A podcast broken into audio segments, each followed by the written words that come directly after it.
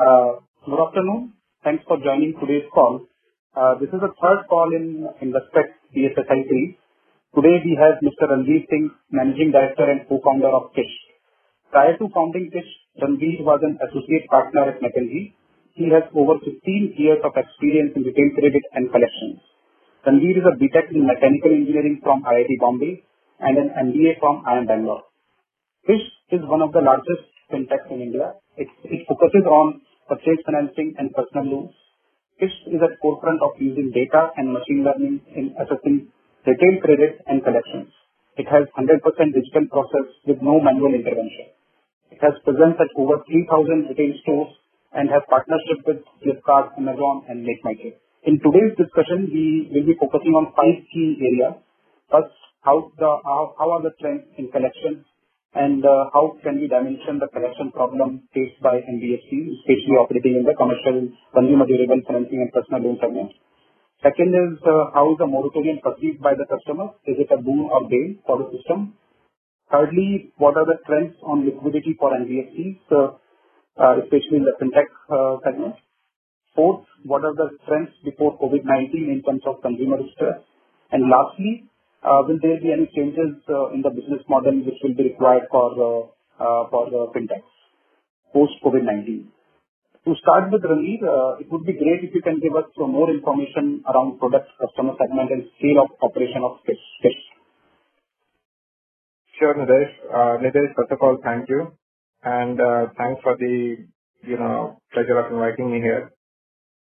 Um, just to put the discussion in context and to provide the right perspective, let me just lay out what segment we operate in. And in that context, the five issues that you have raised out uh, raised can actually be addressed as I talk about uh, uh, those.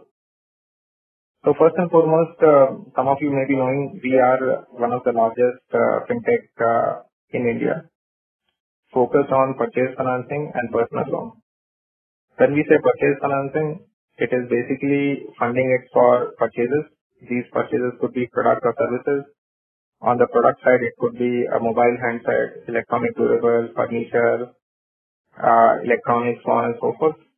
On the on the services side, it could be, say, for education purposes, vocational courses kind of a thing, or it could be for travel. So one of the partners that we have is, say, MakeMyTrip.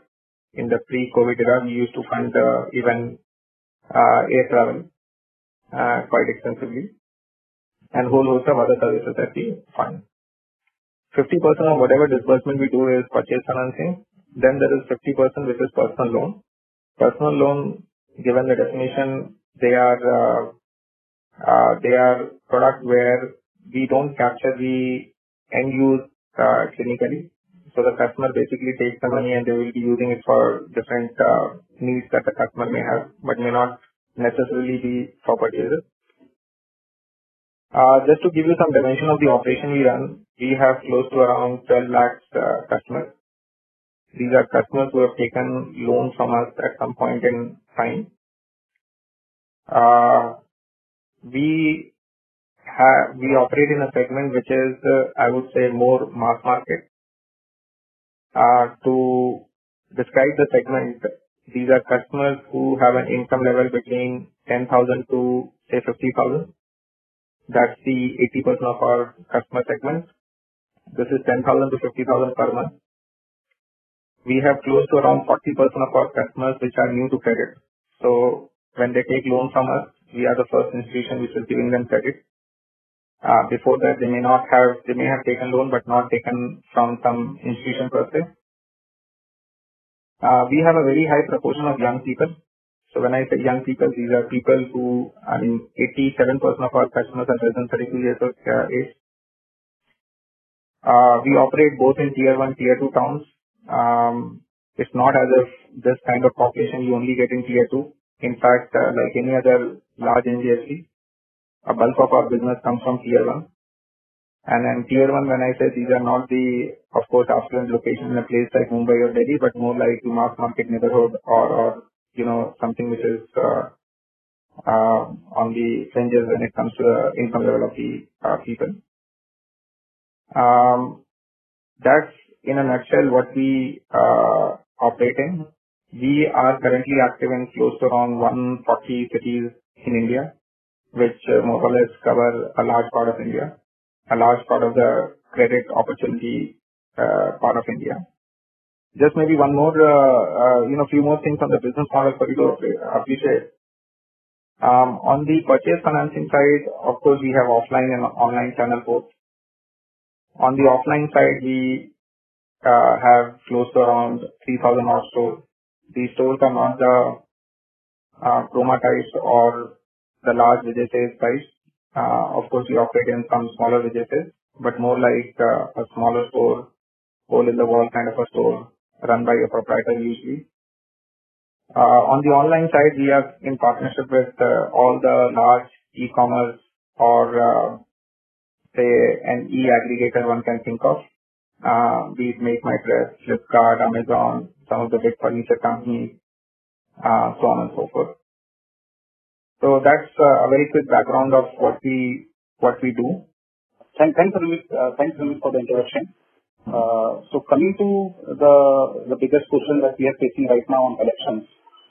Given COVID-19 has impacted income levels of customers, and at the same time, it has impacted our ability to reach out to the customers. In that context, how are you seeing the collection trends in your portfolio? Are there any differences based on customer segment, products, geography?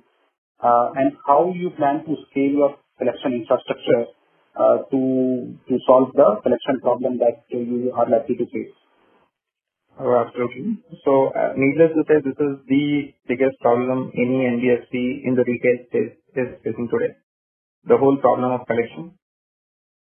Uh, just to put some numbers so that we have a full perspective on what, what is the dimension of the range and depth of the problem we are talking about. Pre-COVID, our bounce rate used to be around 22%-24%, which post-COVID has gone to as high as 45%-48%. Uh, it has literally become double. Uh, the resolution we used to have in the first bucket uh, was 92.5 was the average. It may still be slightly lower than what Bajaj, people like Bajaj used to achieve, Uh, based on whatever secondary information one had. Uh, this resolution has come down to as low as 60% in the post-COVID era. Uh, There are some very interesting trends uh, which become helpful as we think about our collection uh, strategy going forward. First and foremost, um, whenever we have seen delinquency increasing, we have seen that increase correlated to people becoming non-contactable. While this is not what we are seeing during the corona period. It's not as if people are non-contactable and hence they are not paying. In fact, the contactability remains as robust or as good as what it used to be before. It's just that uh, people are saying they can't pay, or they want to avail a moratorium or some other form of a delayed payment kind of a structure. Uh, the non-contactability, which used to be around 2, 2.5%, has almost remained same, to 2.5%. The medium of reaching out to the customer, now it can vary from different uh, you know, NBFC to NBFC. But in our collection setup, uh, there was a very heavy reliance on telecalling. Uh, not so much on the field collection. There was a reliance on field collection also. In fact, one best way to characterize it is 80% was telecalling, 20% was uh, field collection. Of course, post-corona, the 20% has become 0%. There is no way people can go out and start knocking on customers' door to get money. Uh, even if that zone is in green or a or a amber sign, uh, given the extent and the intensity of lockdown, the lockdown is very wholesome in that sense. Even on the telecalling, I think the first two weeks were never smooth because Uh, today when we do telecalling, and not only us, any other company, be it uh, any large company, there is this whole infrastructure of dialer process. It is like a BPO setup. And to replicating to replicating all this setup while people working from home and making calls was not easy.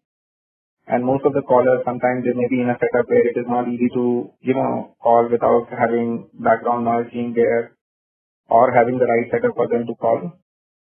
I think from a collection effort standpoint, one rather insurmountable challenge which we have been able to uh able to address is that we now run a collection shop on telecalling, which is uh, purely remote. So people are working from home and they're calling from there. And uh, that is at least one reason that one is able to achieve the, the resolution number of as high as 60%, uh, which perhaps in our case can go higher as well. Few other things to be, uh, to be noting here is um, when we look at the customer data, as uh, uh, Nidesh mentioned in the introduction as well, we do have access to a lot of customer data. There are some very interesting trends we are seeing post-corona, which has implications on the collection side as well. First and foremost, one of the things we have seen is post-corona, the flows, the monthly flow in a customer account has come down significantly. To our customers, the average monthly inflow used to be around 22,000 odd, which has, and this I'm talking about banking transactions, which has come down to something like 3,800. So it has literally come down by 85%.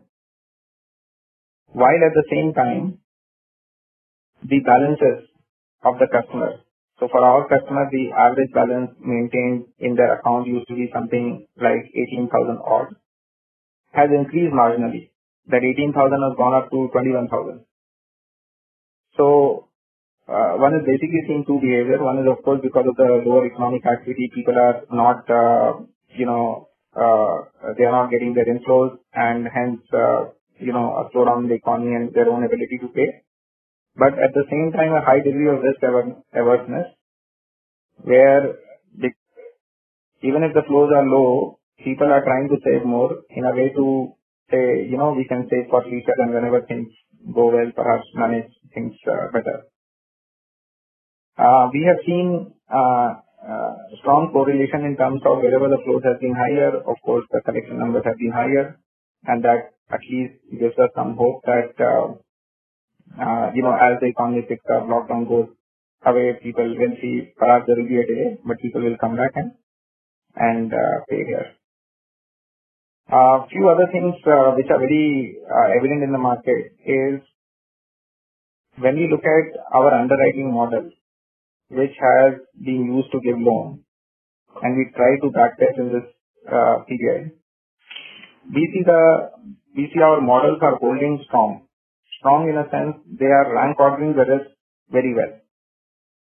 Not to make the discussion very statistical, but to say that suppose if there's an underwriting model being used and it was basically ranking the customer between 1 to 20 and one was a much better risk than 20, the same behavior we see even in the post-corona stage. That the way the risk uh, segmentation is happening, one still remains much better than 20. But what has happened, the entire curve has shifted upwards. Now the entire curve has shifted upwards, has led to almost in all segments the default increasing. Um, in some sense, you know, data telling us that it is risk and not specific to a particular segment or a particular, uh, you know, trade which is causing this. Further corroborated with this is um, when we look at uh, say the green zone, amber zone, red zone as, uh, you know, prescribed by different uh, state governments. We see no correlation between the green, red and whatever amber to the delinquency that we have seen. And just to give two extreme examples, say Mumbai, uh, which is of course uh, the highest uh, from a cases standpoint, and similarly there is a place called uh, Faizabad district which is in UP. In Faizabad, uh, at least till some time back, there was no instance of uh, COVID case. But in both the cases, and we have a sizable number of customers in Faizabad and of course uh, more than uh, enough in, uh, in, in Mumbai, we see the delinquency level almost same, if not slightly better than Mumbai from a bounce rate perspective. So what makes us believe is that it is not so much the categorization, but the general lockdown, the moment it is mentioned it is a lockdown, there is a there is a paralysis of economic activity, or there is a thinking in people's mind that this can hold on for longer, and hence better to save and not pay and be, you know, stay tight. Uh, is is one other uh, uh, you know instance that we have seen in the whole election piece. Otherwise, from a collection number standpoint, Uh, few things which have stood out uh, very clearly is uh, the bureau score. It has, of course, the higher bureau score guys. We have seen a higher collection, lower we have seen lower, needless to say. But of course, the trend is not very secular across different brands of bureau. One has seen that uh you know the trend breaking down in specific subparts of the bureau score. We have found our our model quite helpful. In fact, if anything, one big takeaway I would have from what we have seen in the last uh, two months is an underwriting model. Uh, I know words like machine learning are sometimes used very frivolously, but an underwriting model which leverages machine learning techniques, data based on particularly behavioral data, is a very sound indicator of what is the risk one would take. It has only made us, uh, it has only intensified our conviction when it comes to using data analytics uh, in using underwriting and in collection. Uh, sure. So uh, the two key takeaways from this discussion as of now is that uh, this green, amber, and the red has low bearing on the customer's behavior in terms of collections.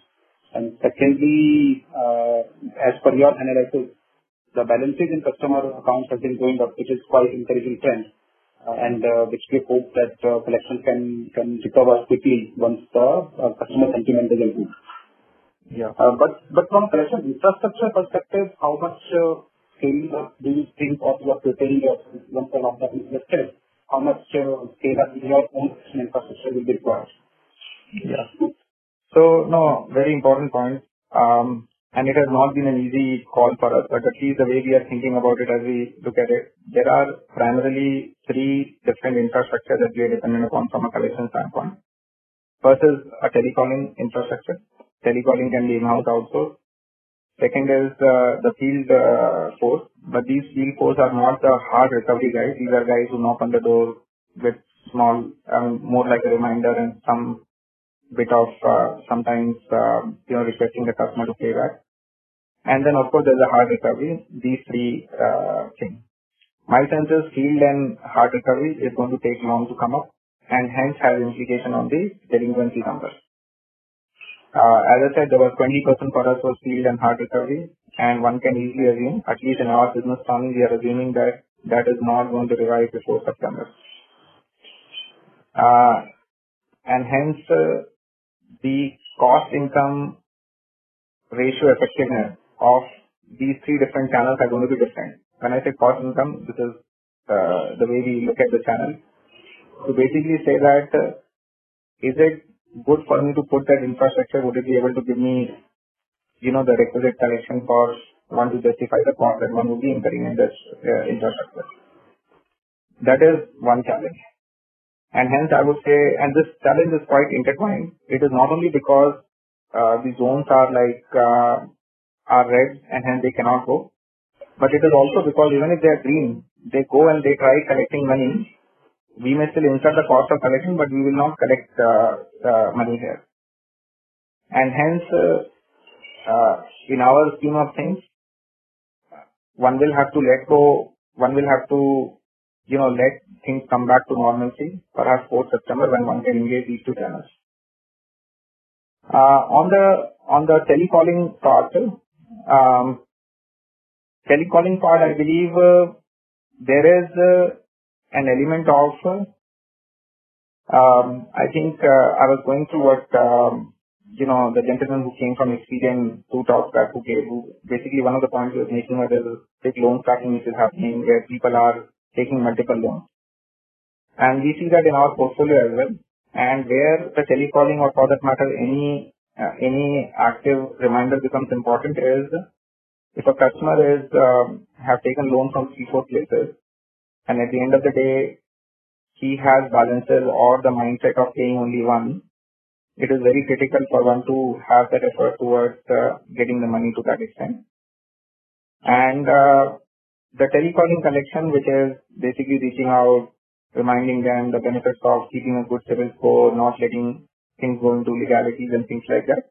always has a has some kind of an appeal with customers and then they end up paying. So one has seen that as well.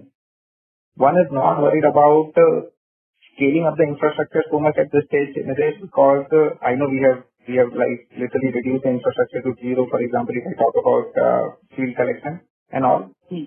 One is not so much, uh, at least from our side, we are not concerned. I know there will be a scale-up challenge. It is not going to be easy and hence no, uh, it is not a trivial challenge.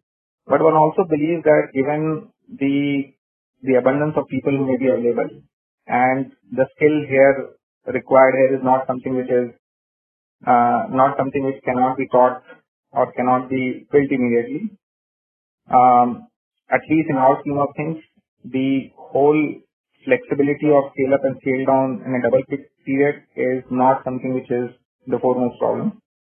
I think the foremost problem is by any decent measure, we should be able to collect money and hence the effectiveness of the channel without incurring huge costs on the channel, which becomes important. Sure, sure, sure.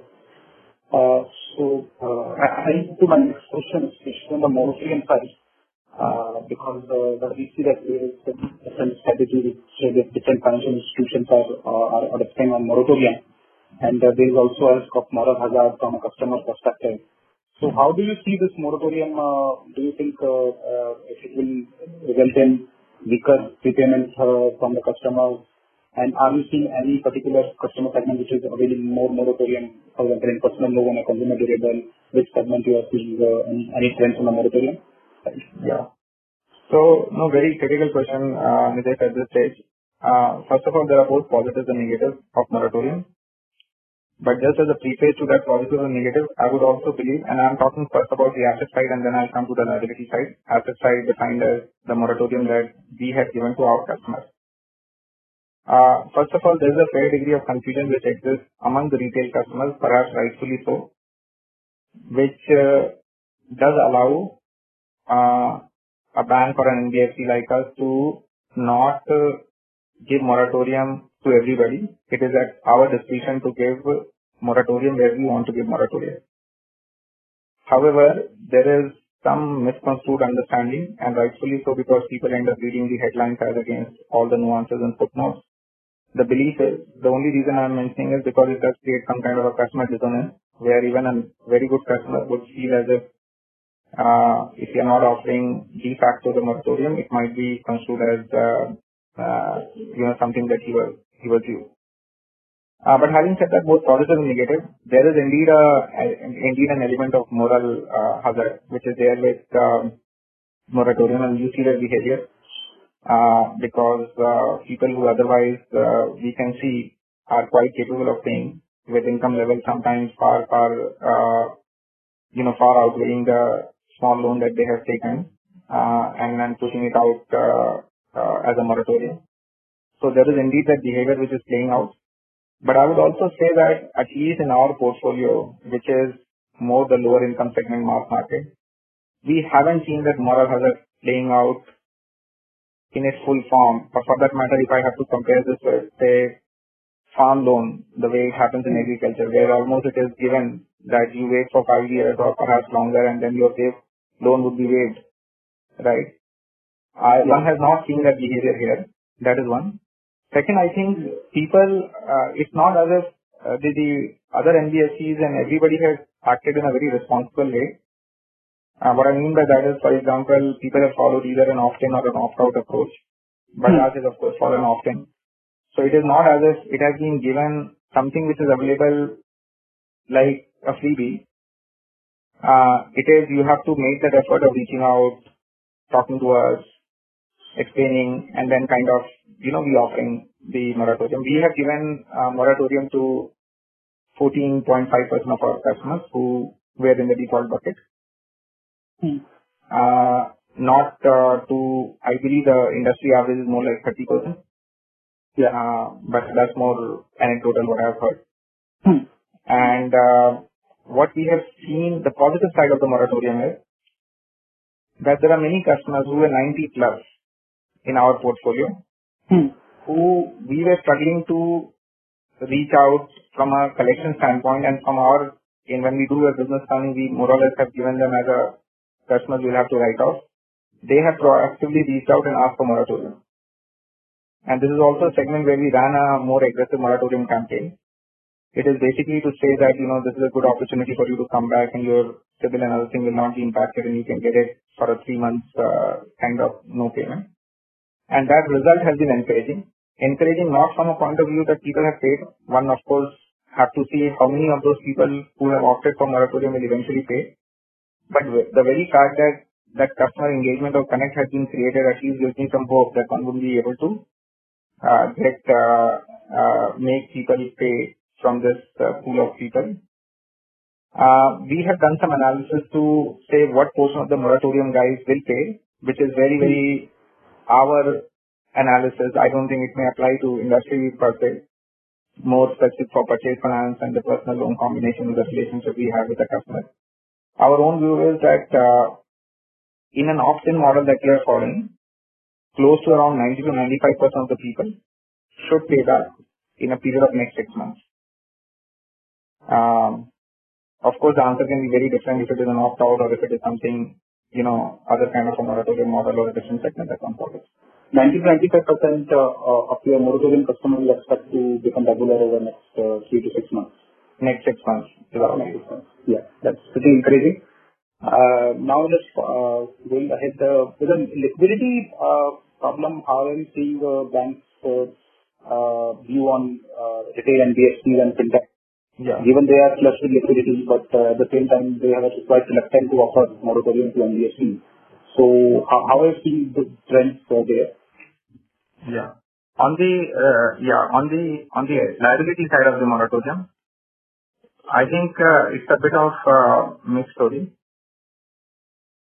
Ours is a very different situation because we as an NBFC uh, didn't uh, didn't avail nor did we ask for any moratorium. In fact, and very specific to us because we had it's wrong thing to say in today's world that we have enough liquidity.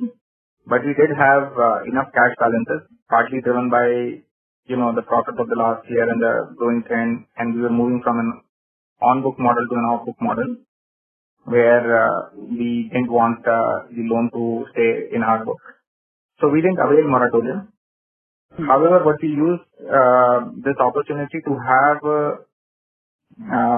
some some very engaging discussion with our lenders to say that uh, you know, we are not availing any moratorium, but it is only a matter of time, say perhaps three months uh, later, when things should be normal, uh, we would be seeking fresh line.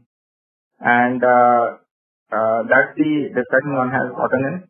I think from the from the banks and the NBFC side who have been lending, they have also followed a very selective approach. Um, they, I think, have evaluated their portfolio meticulously to say that here are some players who require moratorium and if not given moratorium, there is a serious challenge of they going into some kind of a very uh, distressed uh, situation, even up to bankruptcy for some of the smaller guys. And hence there, I think they have been more, uh, more open and um, more, you know, wanting to give moratorium. But at the same time, when I mean they understand our financials and I think anybody who looks at our numbers become very evident that it is unfair for us to ask for moratorium when we are running with such high, uh, such decent cash balances. Yeah. So this is very, very specific to us, I would say. But otherwise, uh, because we do talk to NBFCs and banks, I think the typical uh, thing has been that they have very selectively, with some level of uh, they have tried giving moratorium where required versus not. And um, I believe that's something that one will, uh, there's no other option than to follow something like this. Uh, do you see changes in your uh, operating model, uh, changes in your underwriting model and collection model after COVID-19? Yeah. So, and and how you seeing the pressure on subvention income, or do you think there will be an impact on subvention income, especially in the purchase finance, given the OEMs and dealers may also be taking the cost cost pressures? Exactly. So first of all, we do see changes, and I think there are two, three things, uh, three things which are rather bothering us quite a bit as we think about uh, the business in the next uh, era. First and foremost is unclear what is the right template for starting the business. Because uh, should we go by green red zone And by the way, the point I was making was that green, red zone, the green, uh, amber and red was not uh, correlate, the delinquencies were not correlated to that. Hmm. But the point was that it is the economic activity which is correlating. And Yeah. the moment you have a lockdown, so one of the templates that we are putting together is looking at India in a manner where we see uh, locations becoming green and hence some opening of the economic activity and hence perhaps we can start the uh, lending. So anyway, three things which becomes important for us. First and foremost, we do need to recalibrate our underwriting model. As much as uh, it has performed well in the pre-COVID era and in the post-COVID era in terms of uh, in terms of differentiating risk, I think it is also important for us to not get into taking undue risk. And hence, uh, we need to do some kind of an experimentation, um, whatever pilot or uh, something so as to get a sense that uh, what could be a right uh, scale-up strategy or a template for pilot, and template for scale-up as we restart the business. Uh, second, I don't want to see, I know we are in a lot of doom and doom, but we do see an opportunity also here, which is around um, one, I believe, would get a better opportunity to select the customers in a manner where you can choose to give loan to good customers. Uh, call it uh, because the overall competition may come down, call it the propensity of the customer to agree on say loan terms which may be favorable to us in some sense would be higher. Combination of all these factors, but uh, it does pose an opportunity. And uh, at least for the next, say by the end of this year, I don't think like us or many other players, we will not be chasing growth. And hence there is lot of thinking, lot of um, um, you know, data analysis to look at which segment to choose and what should be the product construct. Should we increase our pricing? Should we, uh, the risk-based pricing, we should put in a more intensified form, so on and so forth, which can further improve our margin. Uh, that's the second thing. Third, on the point around uh, uh, this subvention, uh, of course, the subvention will come down what we have seen, even in the past, we have seen situations where sometimes, uh, uh, you know, a particular retailer is facing a challenge and the immediate thing would be to say, uh, can we reduce the subvention or even make the subvention to zero? Hmm. And one would see a similar behavior now also, but that behavior has been, uh, that has come along with that how do we then price the risk, price the loan in a manner where some combination of say the merchant or a customer are able to bear the cost of the credit. Hmm. So, for example, we have seen this in the mobile segment particularly as new mobiles coming and people were, they were at a very low margin. There's no way subvention can be given sometimes on this. That time a good stated policy was and something which worked also well on the ground is you put the price to the customer. I know that also increases the the burden on the customer and hence has a negative effect on the demand. But all in all, what we believe is, or what we saw was that reduction in the demand is not actually that significant. People still come and they uh, they buy at, and ready to give loans, ready to take loans, which may not be at zero percent interest, but that may be an interest-bearing loan. So we see a more uh, interest-bearing loan. In fact, uh, today our interest-bearing loan uh, is around 80% and 20% is uh, 0% interest loan, which was pre-COVID. Post-COVID, perhaps it would be almost everything would be interest bearing, 595 Hmm. Hmm. kind of a ratio. Uh, Wanted to understand, you mentioned that uh, subventions will come down and 80% is interest bearing for you and 20% zero cost pre-COVID. Uh, Any broader number we can share what minimum number it would be for somebody like Bajaj? And uh, if obviously the OEMs uh, giving the subvention, uh, because uh, you did mention still demand continues to be there, at least in mobiles, but would that be the case in other products as well? Yeah. So no, uh, uh, thanks for the question, Deepak. First of all, uh, the thing can vary from Bajaj to us. One of the big difference between Bajaj and us is Bajaj has a lot more OEM tires compared with us. When they have an OEM tires, you end up uh, having that uh, partnership at an OEM level. And sometimes in this uh, moment of crisis, a merchant, merchant is a owner of that store, may not be able to take the load of subvention, but the OEM, the big company, the corporate here, may still be able to bear the OEM cost, uh, will still be able to bear the subvention cost. And, uh, uh, and in that scenario, they may still want to continue with a 0% loan product, uh, which may not be the case here. So difficult for me to say to what extent one would see uh, the same numbers for Bajaj, but what is very evident is that the way we will see a decrease in 0% in our product, it may not be the same for Bajaj because of a larger support from the OEMs and, uh, uh, you know, the people who kind of did that. Uh, the second thing to be said is to what extent it creates a difference in the demand. I think the point I was making is that, of course, there is a drop in the demand in the post-COVID era. There is going to be a drop in the demand, needless to say.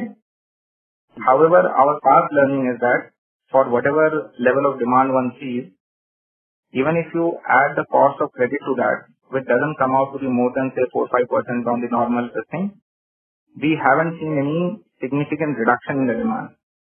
People who are wanting to buy it on credit, a difference of 3-4%, which has to be paid over a period of say five, six months in a equally uh, monthly installment usually doesn't act as a deterrent for uh, for people to not uh, buy or a reduction in demand.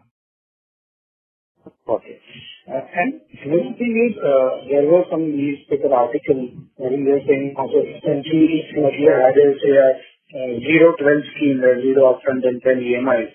Now, because of the risk aversion, maybe 3-9 would be the scheme or 6-6 or whatever. So are you guys also thinking on those lines that uh, the customer needs to bring in something upfront or you are okay with uh, everything in terms of the EMI? Yeah. So, uh, two things. When you move from 0 to 0 12 to say 3-9, one is of course the part around in the 3-9 customer ends up putting more contribution. But I think the bigger part, bigger thing which is very different is a 3.9 product is only there for 6 months, while the 0.12 is there for 12 months. Now, the behavior that we have seen and which is very much part of the strategy as we think about uh, going forward, we want to reduce the tenure of the uh, duration of our asset book. The current duration, which is around 7-8 months, will come down to something like 4-5 months, and hence it is only natural for us to give more say a 3-9 kind of a product as against a 0-12 product. That is one part. The second part being where the customer contribution one is asked for, and this is completely our learning for uh, the segment that we operate in. Uh, may not be true for Bajaj may not be true for some of the other players.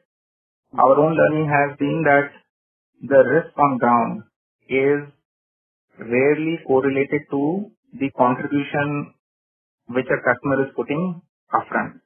I know it sounds paradoxical, rather innately paradoxical, but that is our rather firm learning that uh, risk has risk, particularly in the purchase finance of the type we are doing, has very little bearing uh, on on people's uh, the, the the contribution that they end up putting. And the only way we could describe it more from a you know more practical on-ground experiences, the moment you make it say some kind of a 3-9 towards the scheme which has higher contribution, you lead to some kind of adverse selection where more risky customers come in, as against, um, you know, when you evaluate a customer purely on the basis of their full credit worthiness, behavior, etc.. And once you evaluate it, irrespective of whatever contribution they are making, uh, at least from our end, we are, okay giving the loan. So, to put it very simply, we'll move towards more 3-9 types, but the motivation would be to reduce the tenor as against to uh, as against to increase the customer contribution. And uh, from that, uh, you did mention in terms of uh, people taking moratorium. How many of them would be giving a feedback that we would have lost our jobs or we are not getting our salaries and essentially we will see whenever we can pay, right? So, any one is reduced salaries or maintaining higher liquidity. You did mention SA balances have gone up. Yeah. So first of all, I don't think we have any credible data coming from because these feedback we get from telephonic conversation and uh, one difficult to capture it in a very standardized disposition form. So we don't know to what extent this uh, this uh, demand for moratorium is driven by something immediate, uh, loss of income, etc., etc. That we are not sure. But what we are very sure, what we what we uh, track very diligently is at the beginning of the call I mentioned that what we have seen for our customer, the monthly inflow, which used to be around 22,000, has come down to something like 4,000 odd. And there has been a reduction of close to around 80-85%. Now, though these are averages, but if you break it and slice and dice, cut and chop and look at the specific segment level data, it is very different. For example, on the salary side, of course, uh, the difference can be either the person has lost his job or he's there. If the person has lost his job, the reduction is not 100 uh, coming to whatever 20%, but it is like 100 coming to zero.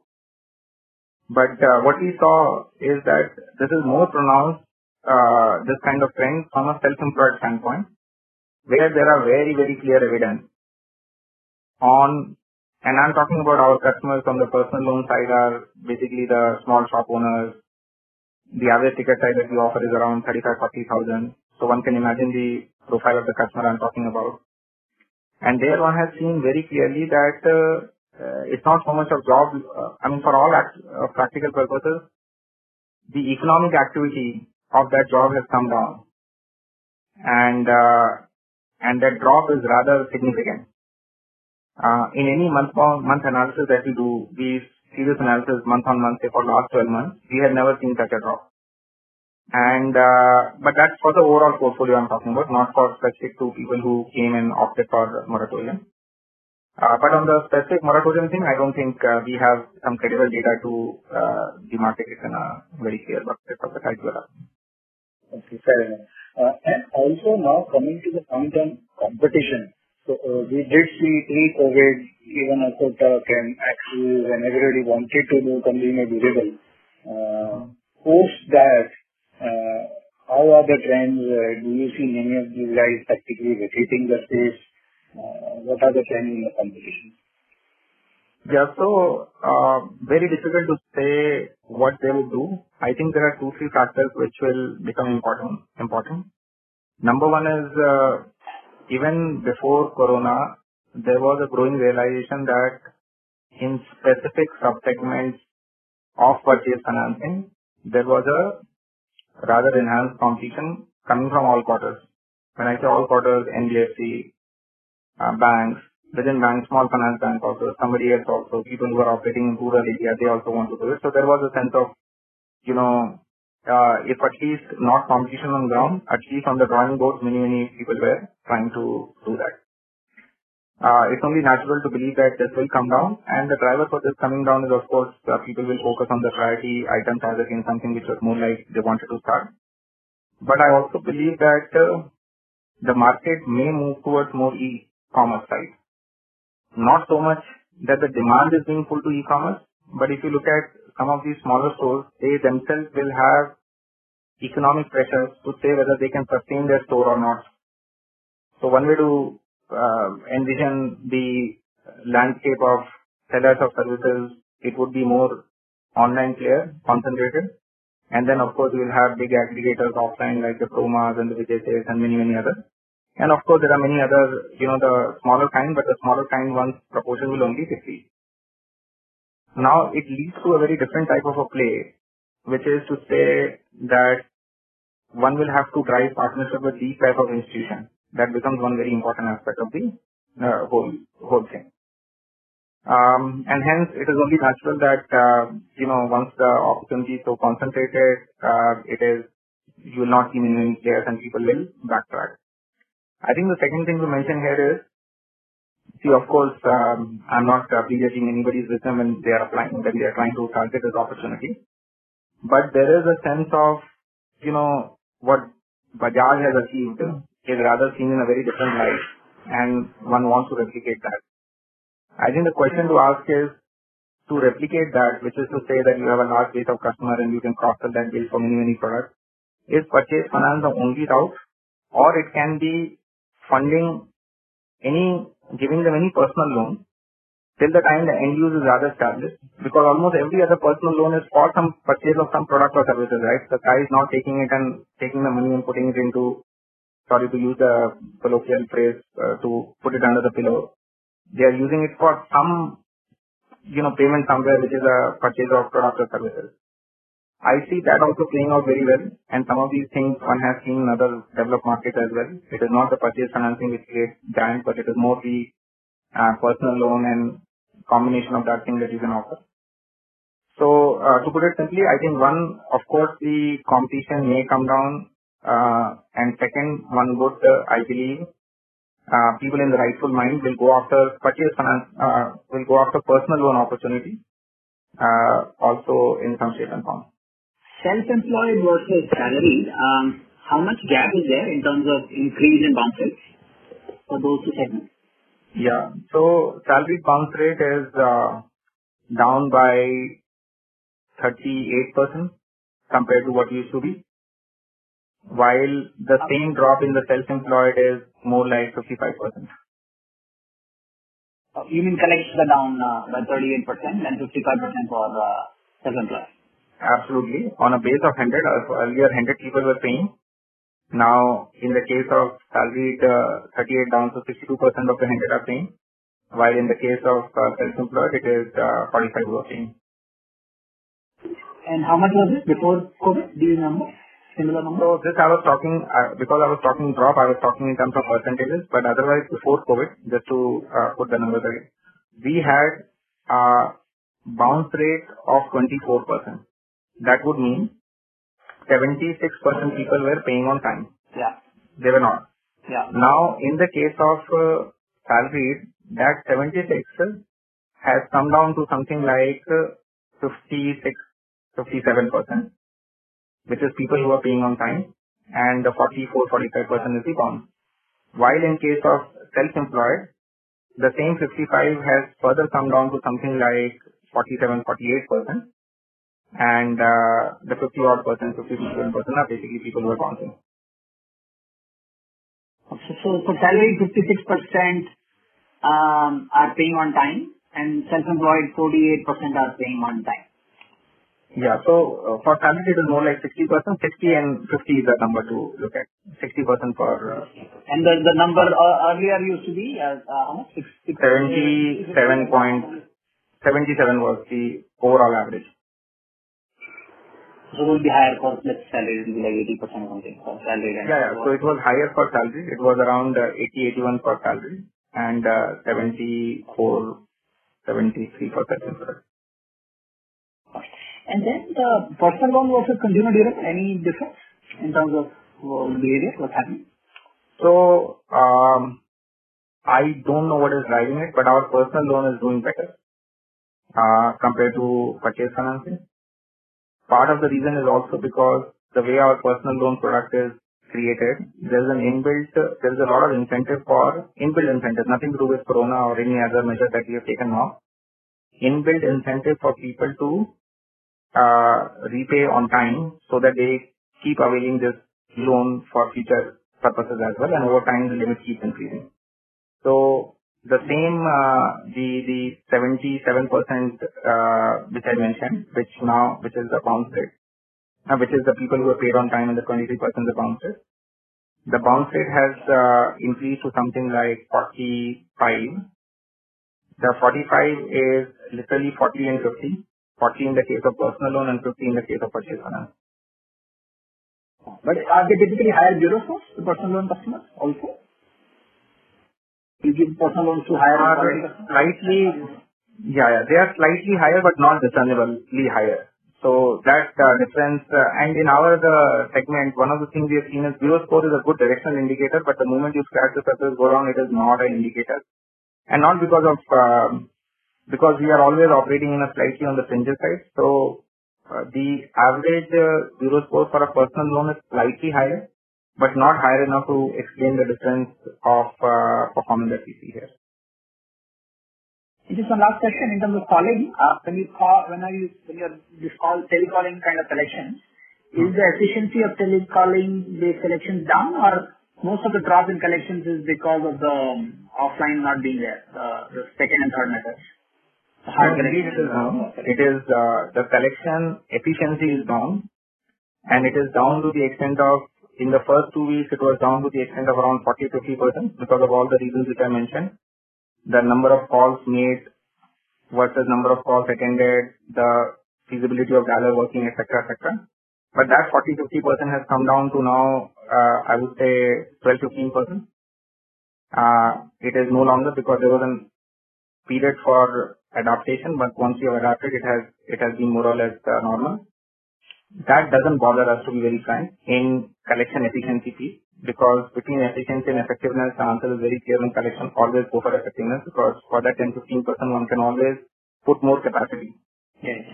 I think it is a broader thing around inability to take money, inability to collect money when the person himself doesn't have money and he's, for all the reasons of we know the reason. If X number of calls used to, let's say, X number of people used to pay on these calls, uh, when you call X number of people will actually end up paying, uh, that percentage is dropped material. Like when you call people, they think we don't have money. That has gone up a lot? Yeah, no, it has come down. So one of the numbers I mentioned in the call, I don't know if it has stayed also, is we used to have in the bucket zero, which was a pure telecalling, 100% telecalling. We used to collect 92% of the people. That 92% has come down to something like 60%. Now the 60% is a, the drop is an amalgamation of uh, the efficiency and the effectiveness which one is not able to extract while calling. And what do they tell? Uh, why they are not paying? No. So it is a very standard response. I mean, uh, one, they don't have money. Second, uh, you know, isn't it too distinct for even us to ask for money? Third is they want to avail a moratorium. Fourth is, Uh, don't worry, we will pay the money, but just give us some time. So there are a lot of promise to pay. So one of the other things which has happened is our average PTP time period. PTP is a term used in collection, which is promise to pay, which used to be around uh, five to six days. A person saying, "I'll pay in five to six days," has gone up to something like 35 to 40 days. So if you take all the average of all the PTP that you have received, just do a simple arithmetic average, it used to be around five, six days, which has gone to something like 35, 40 days.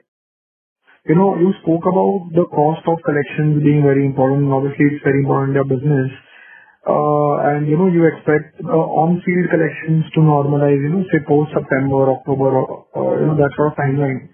But uh, do you do you foresee a you know, a risk of customers not paying if if you were to delay collections, you know, say till October, November on the field? Because obviously, you know, as you just said that your PTP time has increased, obviously for reasons because of their incomes has fallen or some disruption they are seeing. But uh, do you believe that delaying collections on the ground till September, October would could could reach to some sort of risk in terms of repayments? Yes, it will lead to repayment. Uh, It will lead to having implications on the 90+ and eventual NPA, uh, and it can happen in a significant form. Knowing that being the case, it becomes extremely extremely critical for us to, one, drive our other assets outside of the field collection in a manner where uh, we are able to reach replace field, and which would mean the more intensified telecalling efforts, more offering. We are not giving them a new loan to pay back the old loan, those kind of restructuring not happening, but basically putting the right level of incentive for them to come back. And in our case, most probably the incentive is that you pay back and then you basically are eligible for the uh, for a new loan from us. In the past, uh, the definitions we had for making somebody eligible for a new loan, we we have to revisit. We are revisiting. Uh, but that becomes very important, one, to replace that uh, field collection model. And Second is, uh, at least the way we understand it based on what we have seen, not a crisis of this sort, but the minor small crises in the past is, customer engagement is super critical. And hence, uh, in the pecking order of interventions, we don't find even giving moratorium from where the customer is vociferously opting for it as a as a bad thing, but as a as a good way to keep them engaged for them to pay uh, in future. There is another thing to keep in mind. Unlike, say, SME or somebody else, say somebody more on the wholesale side, call it uh, the positive or whatever you may call it. See, our loan is very fragmented and very distributed. Uh, there is no one single guy who is making a big difference.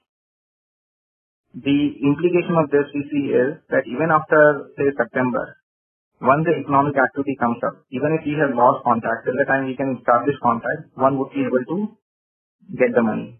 So as much as field is important, I believe the single most important factor which will drive our collection is the the economic activity coming back, money flowing into this thing, and then one, of course, will have the right uh, collection model to go and get the money from the from the customer. Okay. Uh, my second question is on the subvention piece. Like you mentioned earlier that, you know, uh, subventions could fall and, uh, you know, probably go to zero in a lot of, in a lot of segments where competition is high and margins are thin. So, uh, you know, uh, while earlier subventions have fallen and the customers would have been ready to bear the cost, do you believe that, you know, when when they see the disruption of this kind where, you know, probably their incomes will also remain impacted for a longer period of time, do you believe that customers will be okay to bear that interest cost in cases where subventions have, uh, you know, come to near zero? Yeah. Yeah. So just to clarify again, the subvention point which I made was purely for us, purely for us, not for any other player.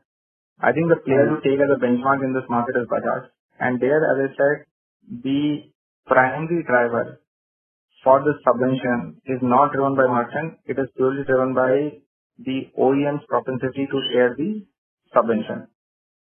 Right. And there, if you take that, it is only natural for people who are in the business of selling the product that they are manufacturing. They would want to perhaps give subvention because at least that is it the Indian mindset or that's how it has worked. Somehow the same thing packaged in many different ways. A moment it is given with a facade of 2% interest. There is a different level of viewer it creates. And that uh, is quite enticing for the customers. So I would believe if I have to hazard a guess here, my sense is there will be reduction in subvention um, but uh, not so much for people, uh, not so much for people like Bajaj. Uh, for us, for us, it's a different ballgame because um, anyway, the reliance on the subvention was lower. Right. And one is uh, dealing mostly with segments who are okay bearing this cost. Um, one important point to note here is, and the segment difference is an important one. The people we operate in, the kind of cost we charge is a very minimal cost. It is not as if, um, so it doesn't come as a big burden. This is the other point I was making, the 3-4% increase, which is why we have seen in the past for a six month loan doesn't come as a big burden to them and people just find it very natural to give that money for the for the fact that they are getting a credit which otherwise was not available to them. Right. Right. Just one last data point. Will you be able to give out your uh, total AUM number, if that's possible? So It's uh, upwards of uh, 750 odd crores total book. Hi, Ranvir. I have two questions. Do you any part of your offering overlap with uh uh credit card guys uh in terms of your customers? And Second is, in the normal times, whatever credit costs you are building in in your pricing or your models, uh, where do you see, uh, so far, whatever have you seen, uh, credit cost might be related to that number? Is it like one and a half times, two times, or like whichever factors you guys think about? Yeah. So if I understand correctly, you said first question, uh, is an overlap between us and the credit card players, right? Right. Yeah. So, uh, of course, uh, there is no direct competition, uh, but and most of our customers don't have a credit card in that sense. But having said that, there are 22% of our customers who are credit card holders. And every time, whenever we have done surveys with them saying why they have credit card, I mean, if they have a credit card, why they are taking loan from us, there are many, many reasons they have given, but primarily threefold. One, because they get things in a much easy, hassle-free manner. Um, uh, the whole convenience thing is uh, very uh, good. Some of them have a general distrust on the rate which some of the credit card industry charges. Just the complexity of the rates and the way it gets applied and all of that was too much for them, and here they thought you make a purchase, make give six months in six installments and you are done with the loan. Uh, and then there were some people who actually were not, uh, the credit card was not enough to fill their appetite and hence they were wanting more credit. Those segments were also there. Um, the there is some level of uh, I think the debit competition becomes way because the credit card has a product called CCEMI, which is if you are a credit card holder, you can make not all, everybody offers, but some of them offer. You can make the purchase and you can convert the purchase into an EMI. And uh, we uh, it's in a way you can call it somewhere complete on the purchase financing product. Uh, but that's been the case. That doesn't bother us the whole credit card competition because the market market is massive, and even after, you know, the- there has been a renewed uh, uh, aggression in terms of uh, credit card penetration in India, there is enough and more pool which is completely bereft and devoid of uh, credit card. But that's just the lay of the land in terms of credit card. In terms of the credit cost, our own estimate is, uh, and of course, the moving number, uh, we will see a number which is going to be 2 to 2.25x higher than our normal, whatever, NPA numbers, uh, because of this corona.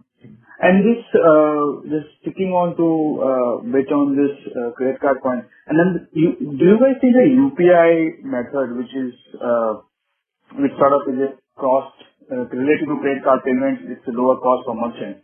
Can you use that as opportunity to extract that, benefit and offer that in some form to the customers? Uh, Yeah. what I'm trying to say, replicate kind of credit equivalent offering, Yeah. uh, because UPI method is, is free.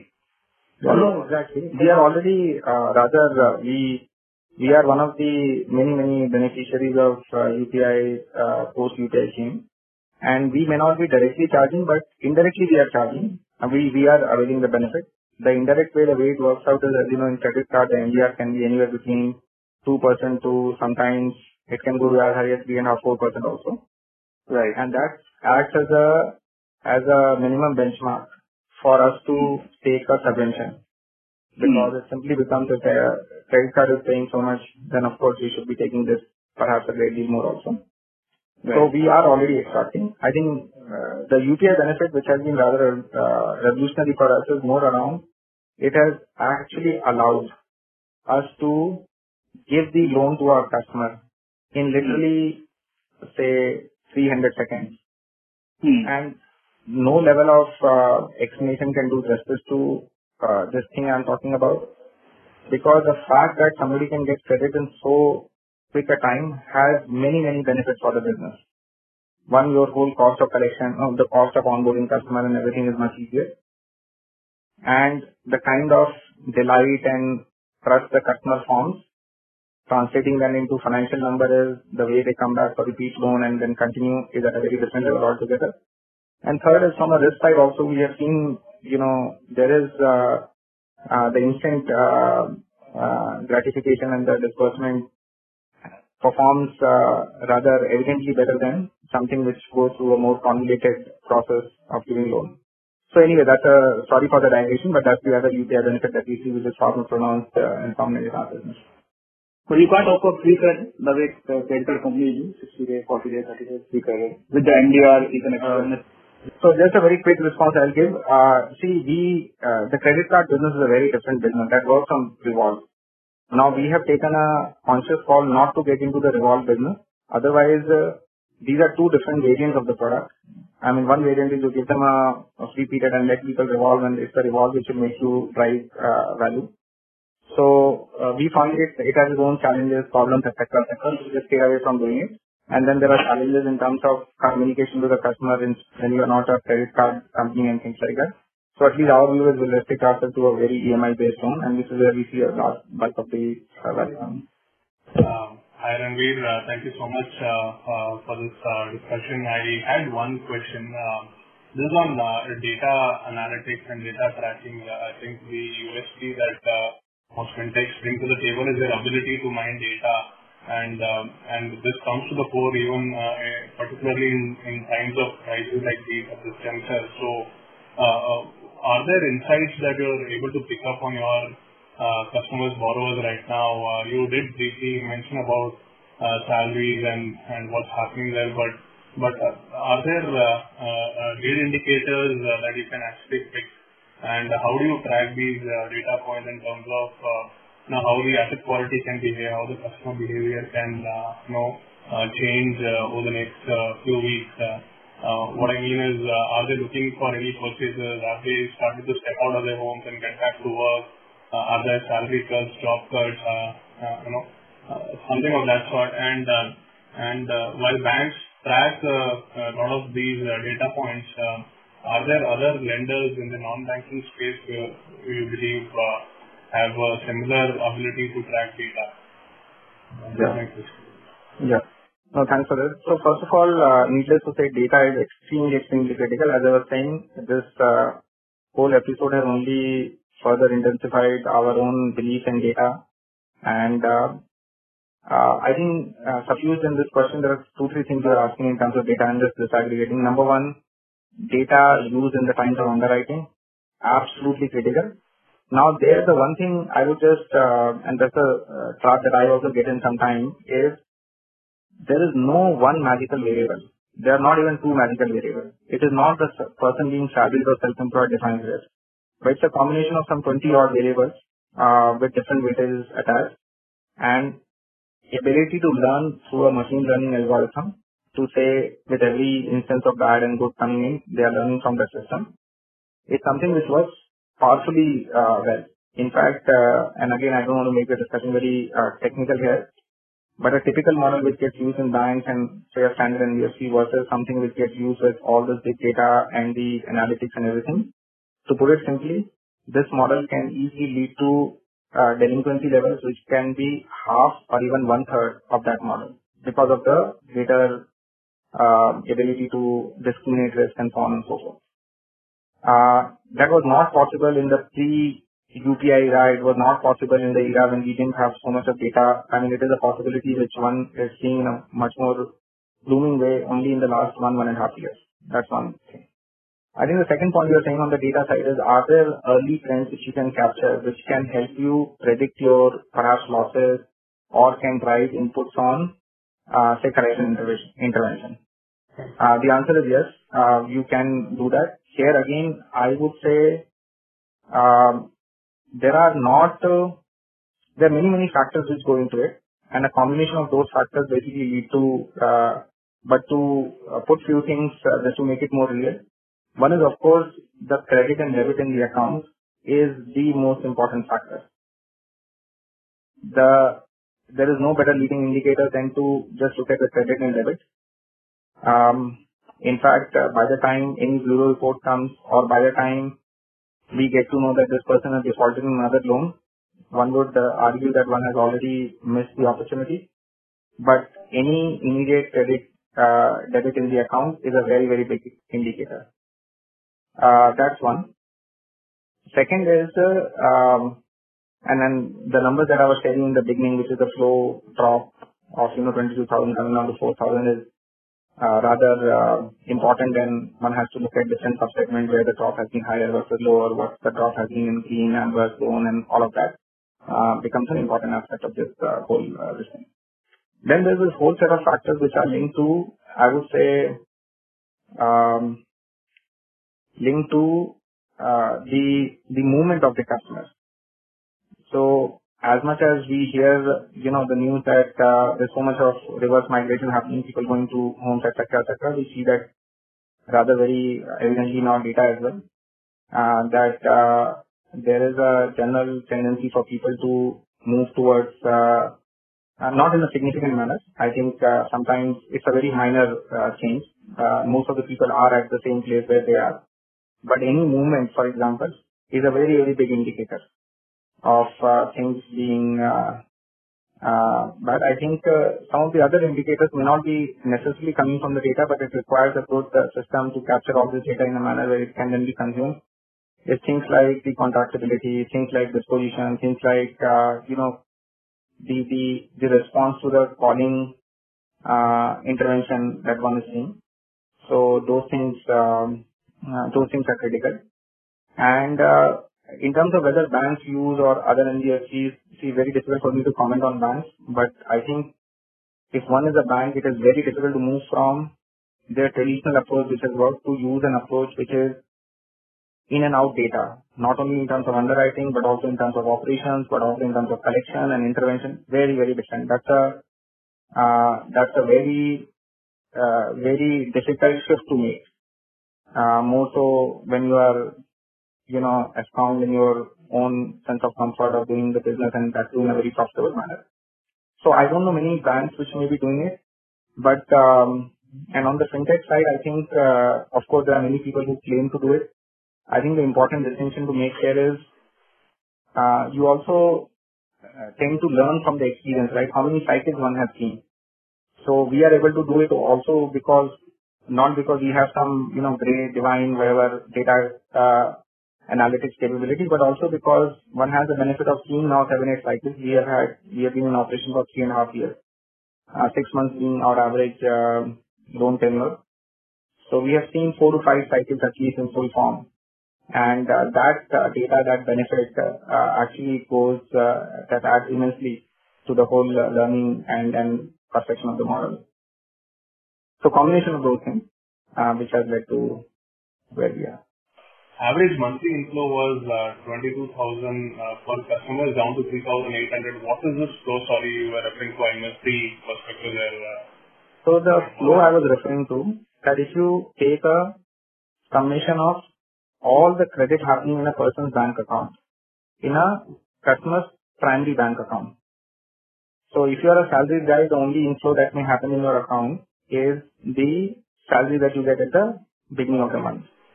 If you are a self-employed guy, it may be, of course, a lot of it would be cash and uh, hence the number would be a subdued number and all of that.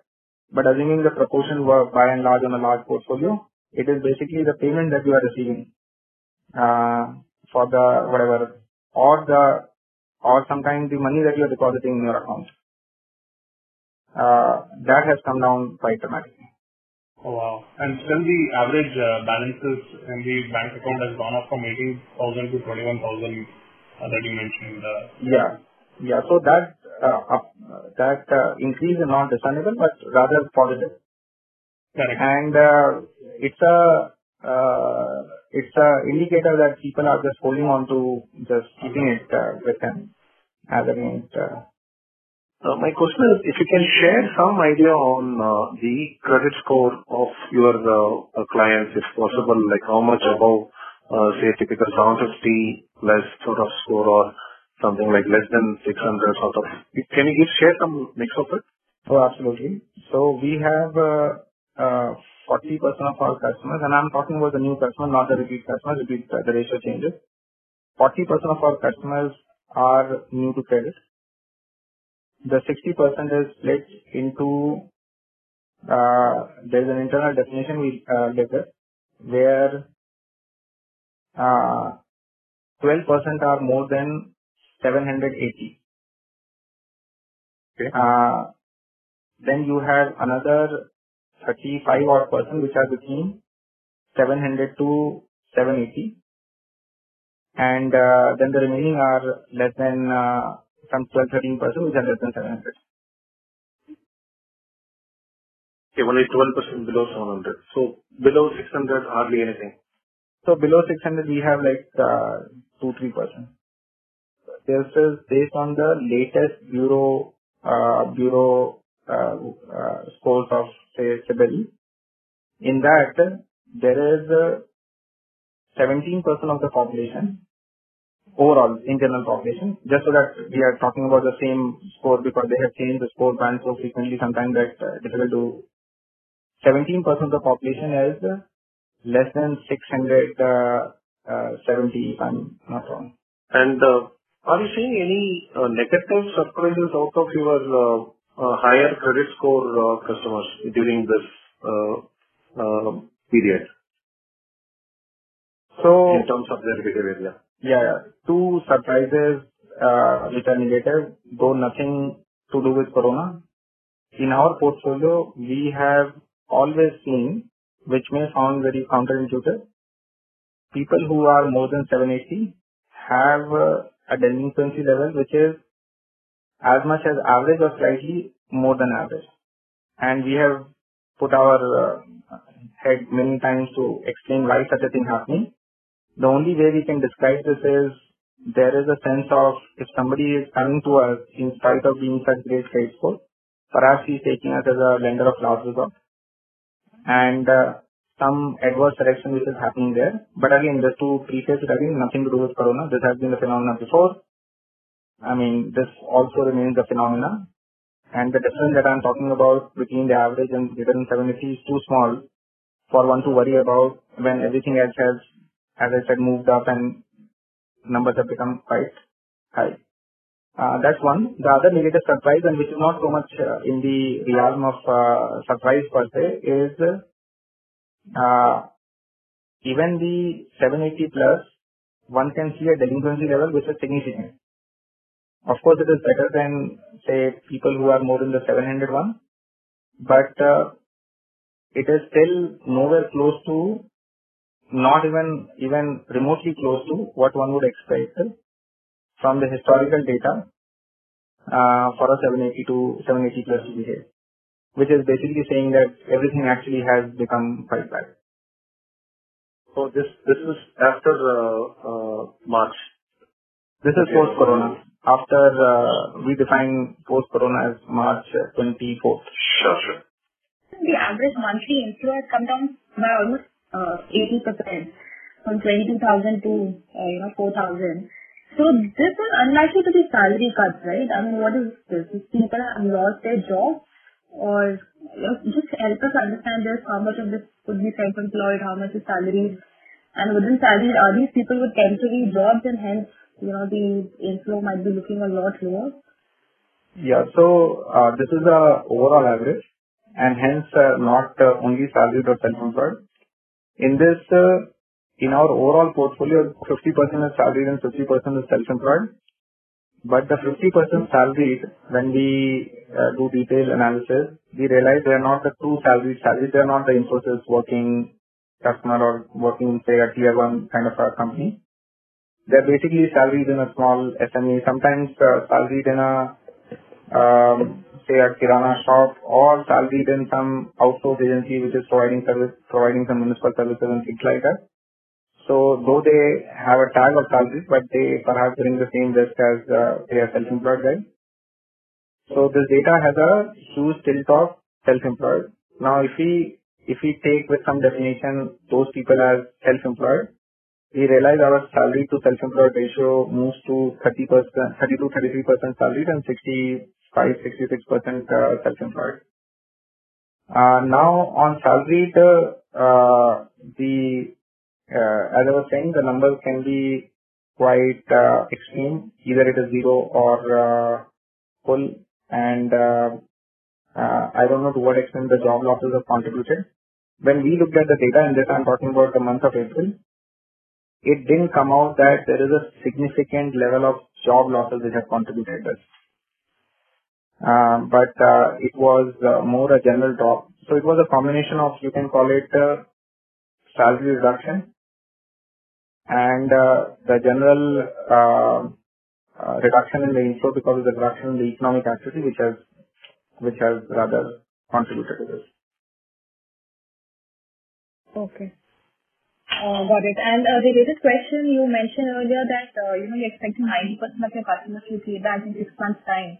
So this is the level of salary drop, you know, for that assumption. Yeah. So it is uh, driven by four things. I think the four points which I was uh, saying, number one is purely the repeat uh, and the past behavior of the customers. Number two being the fact that uh, there are a set of people who were ready to negotiate, were ready to pay, uh, were ready to pay for something to ask for a more delayed payment beyond the three months, but for a longer period as well. Uh, the third is general the uh, you know demographic uh, behavior of the customer uh, just in terms of uh, their ability, uh, the kind of risk that we have seen uh for different level of uh uh different level of uh uh basically the demographic factor which goes in while underwriting. The fourth, the most important factor which goes while putting this thing is, see, one of the beliefs that we have is when you look at the riskiness of the customer on a scale of the internal model that we use, we see a lot of these customers who are availed for an opt-in moratorium are also lying very high on the uh, rating band. Very unlikely for them to uh, for them to default. It's uh, and for many factors, right? The, for those factors will go in our those 20 odd variables, 20 to 30 odd variables, which are combination of credit, debit, and many other factors. And uh, that basically, and we apply some kind of a haircut to on that to say how many will come back, how many not pay, etc. And we arrive at a number which is more like between 90 to 95 percent for the people to whom we have given moratorium. Thank you, Randeep, and uh, thank you all all the participants. I think it's a very insightful discussion. There are a lot of key takeaways.